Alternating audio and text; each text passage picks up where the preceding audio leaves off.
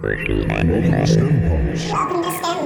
to STEMPunX. Welcome to STEMPunX. STEM Punks is a bi monthly podcast intended to bring science, technology, engineering, straight to your ears from our STEM Punk studio.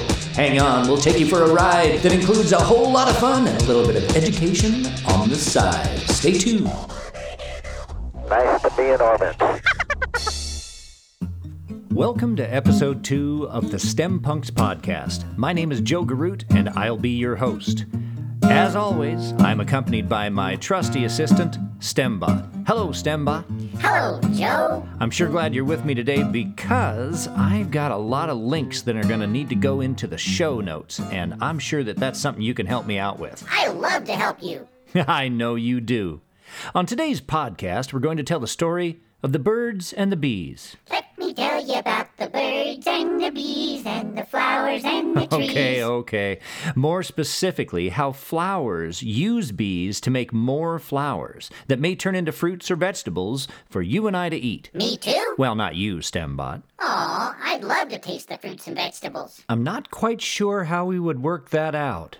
I think I'm going to design some digital taste buds. Okay, sounds good. It could happen. Of course it could, STEMBot, and you're the one to do it. Now, back to the show. We live in a beautiful place, this planet, and we have a spot here at STEM Punk Studios for a few raised beds. So, a few years ago, while we were trying to grow some flowers and a few food items, including some squash, you know, we had butternut squash, pumpkins, zucchini, and the plants were growing quite nicely. But as we tried to mitigate the pesky voles, we witnessed glorious yellow orange flowers blooming, happily reaching toward the sky. What we did not see soon after was, quite literally, the fruits of our labors. Oh, at first, we started to see some growing. The female flowers were starting to fruit, but then within a few days, they'd be on their way back into the soil as withered old spinsters who never got a chance. So, some research enlightened me to the fact that the likely reason for their demise was due to the lack of pollination. I learned that unlike self pollinators, such as the tomatoes I grow and covet every year, the squashes need to have something to bring the pollen from the happy and numerous stamen of the males to the waiting pistils of the females. Hey, baby. Yeah, yes, I got geeky about it once I had to do some research. You see, STEM is included in everything. The primary agents in this not so covert operation are the honeybees. Hoverflies, bumblebees, wasps, and even blackflies occasionally will help in the pollination process. What I noticed, however, is that there were none of these garden helpers present in my garden. you know, at the time, I didn't know much about why. I did some head scratching and some research and came up with an answer. But for the purposes of this podcast, I'm going to go to our guest and let him tell you about it. STEMBot, can you cue that up? Okie dokie. Hi, everybody. My name is Andony Melathopoulos. I am the Pollinator Health Extension Specialist with Oregon State University. I'm in the Department of Horticulture. Adoni, welcome to the STEMPunX podcast. You know, in my journey as a beekeeper, I came across a question that I wanted to ask you. Are pollinators necessary, and should I be working hard to try and raise bees for pollination? Uh, okay, the first question is pollinators are necessary. Yes, they've been necessary for hundreds of millions of years. We've had this big radiation in flowering plants that took place way back then. Um, and although not all the plants that are angiosperms require an insect pollinator to transfer pollen, a lot of them do. And so they've co evolved with pollinators. So, yes, necessary. Whether keeping bees is going to solve the problems of pollinator decline, I think is a little more tricky question. And um, I often tell people we've been given this delightful abundance of pollinators with crazy and weird behavior, and it should be enough just to take pleasure out of keeping the bees. There's no better thing to do than sit in front of a honeybee colony and open it up on a beautiful day and just see this wonder, this wonderful machine just you know whirring. It is absolutely amazing, and I know exactly what you're talking about.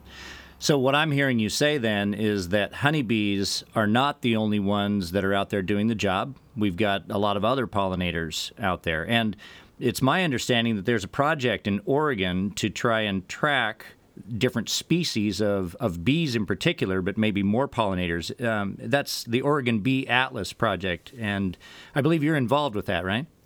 Yeah, we started it about a year ago, and the Pacific Northwest is a real black hole. There are lar- there are counties where a person can go out and find some bees that had never been found in that county before. That's how poorly sampled it was. And so, with that spirit of like, you know, I really think with pollinators, it has to start with a wonder about how they operate. We launched this atlas where we trained people up uh, and gave them tools to go out. Um, it's kind of like Star Trek. It's a four-year mission, and they're to boldly go out and find uh, bees in their county that nobody's ever seen before. Well, I know you've pleased all of our Trekkies out there. Ah, Captain, I'm a STEM bot, not a pollinator. right now we're in our first year and i have a student next door who's just working on the insect labels and there's 15000 new specimens new records generated by these volunteers this year. It's really remarkable. Found some crazy bees that we didn't know were here. When it comes to biodiversity studies you have this thing called the species abundance curve. So if you go out and catch 10 bees probably they're going to be the most common bees uh, you'd ever seen so you really have to catch a lot before you start to see things that maybe are rare in the landscape. You know, they may pop up once in a while in one specific area. So uh, we're we don't know how many species. That's going to take us. Uh, we're they're in the process actually of working through uh, these taxonomic keys to figure out who's who. Can people join the Oregon Bee Project?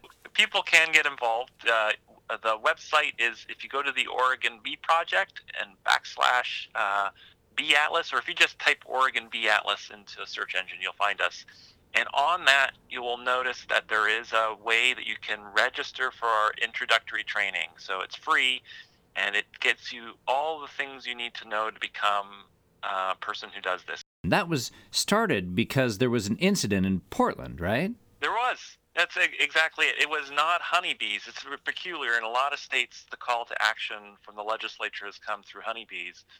But for us, it was an application of an insecticide to shade trees in a Target parking lot in Portland. All right. And I'd also like to give you a plug for your book, Residential Beekeeping. Yep, check it out. Uh, we also have a, a website which has information for the public, beekeepers, but also for uh, municipalities called residentialbeekeeping.org, where you can also find that publication and get a digital copy if you don't have a hard copy there. And we'll put a link in the show notes for that. Roger, roger. Fantastic. So back to the story. After a failed attempt to act as Yenta the matchmaker to my plants, Matchmaker, matchmaker, make me a match. Find me a find. Catch me a catch. which involves hand pollination, I decided to become a beekeeper. You know, since things in the universe tend to align if we let them, it also happened that near the same time an Indiegogo crowdfunding campaign came to my attention. It was for the now famous Flow Hive. It was to make the collecting of honey very simple, and I thought that if I was going to do this beekeeping thing and could manage to get some honey as a result, the Flow Hive would be the simplest form of doing that. Stembot, please put a link in the show notes below for the Flow Hive. As you wish. Thank you. Now begins my beekeeping journey. I don't want to trudge through all the trials, research, and tribulations of becoming a beekeeper, but suffice it to say that it's not as hands off as I had thought. I figured that since nature had done such a good job of creating an incredible creature like the bee without any of my help, that I wouldn't need to do much other than provide an occasional check in. You know, feed a little at the start and let them do their thing, happily pollinating both my garden and the gardens of my neighbors. So, you know, what I learned was unfortunately for my first few rounds of beekeeping, that is not the case. In short, the first year, they didn't make it through the winter. If you're a bee enthusiast, you can read more about my failures in the show notes below. Joe, do you really want to put that in? Yes, I do, STEMBot. Learning is a constant process, and we need to share what we learn with others. Roger, roger. My second attempt was interrupted by a huge forest fire about 40 miles away that created a lot of smoke throughout the Columbia River Gorge. The smoke in our area was strong enough to cause headaches and respiratory problems for the human inhabitants and to send the bees winging for another home. Not much could be done to foresee or prevent that.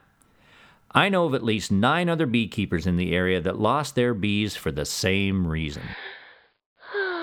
So, I began again this past spring, thinking I had learned enough to be successful. But alas, here I am in October with a hive that was doing pretty well until about two weeks ago. I did a hive inspection and we discovered there were no eggs. There was a few larvae and we had a few new queen cells. Oh my.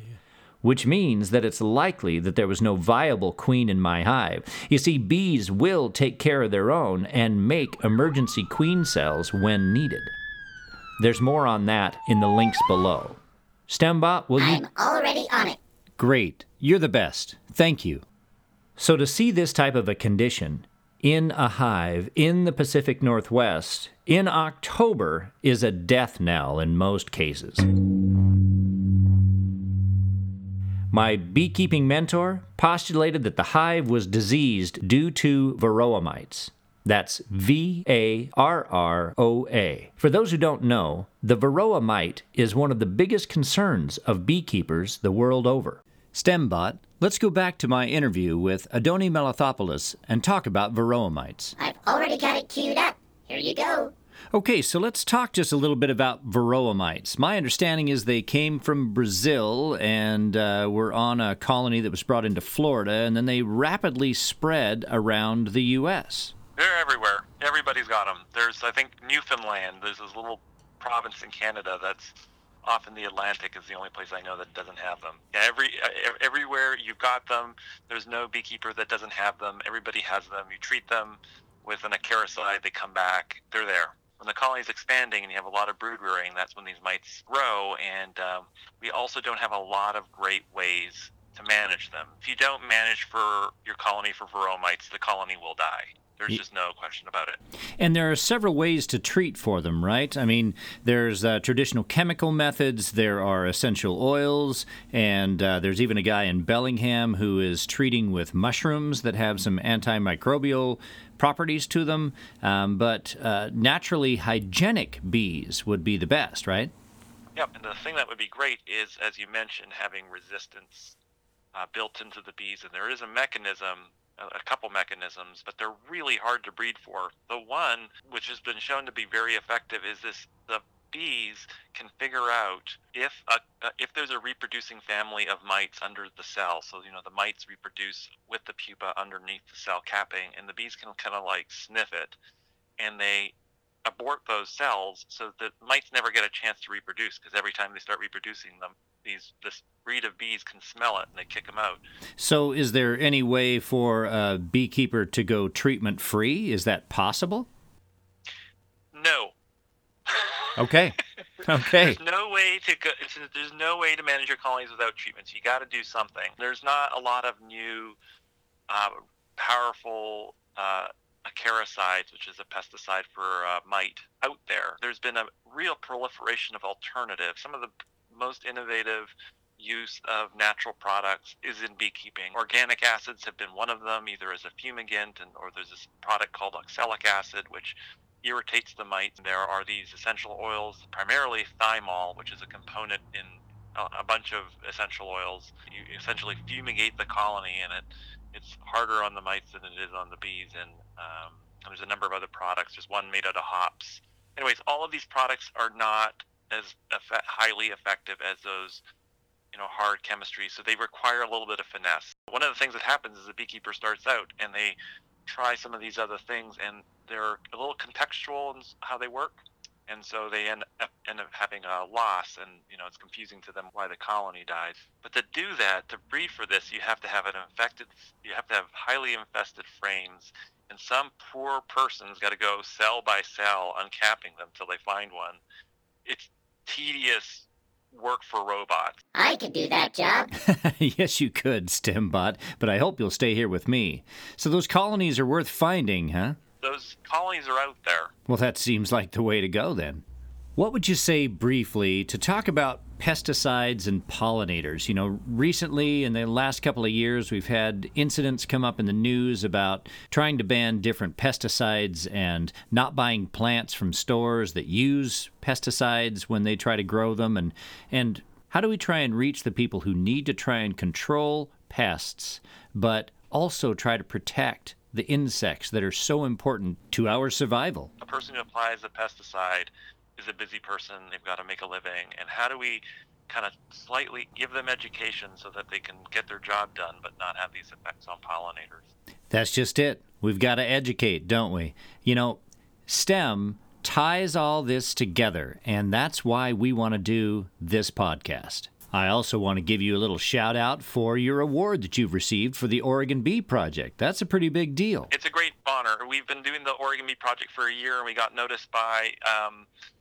uh, Pollinator Partnerships. Uh, it's this big um, national organization, and they have these Pollinator Advocate Awards. And because of the work that I've been doing uh, in the state uh, on this, uh, in collaboration with a lot of people, we were awarded this uh, honor. And you know, Isabella Rossellini, the movie star, also got this award once. So Wow. like I'm in really, yeah, I'm like, You Yeah, are in in classy company. company, my friend. yeah, for sure. Well, Andony, thank you so much for your time today and for being on the STEMPunX podcast. so much fun. Thank you so much. You bet. Now, in this process, I have learned that if you purchase bees from a source that utilizes chemical treatment of mites, then you must continue that treatment due to the bees' reliance upon it through breeding and rearing at the source. I've also learned that there is a source for treatment free feral bees right here in Washington.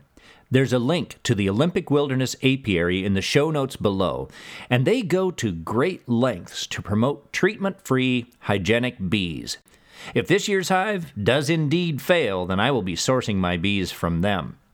So, the takeaway to this journey through bee country is that I am going to continue to be diligent about trying to raise bees because I think they're important. I know that we need pollinators. My neighbors will benefit. Eventually, I'll be able to get enough zucchini for a little zucchini bread, have pumpkins for the kids to carve, and have a beautiful garden in the process. Not only that, I'll be looking out for the future of the planet.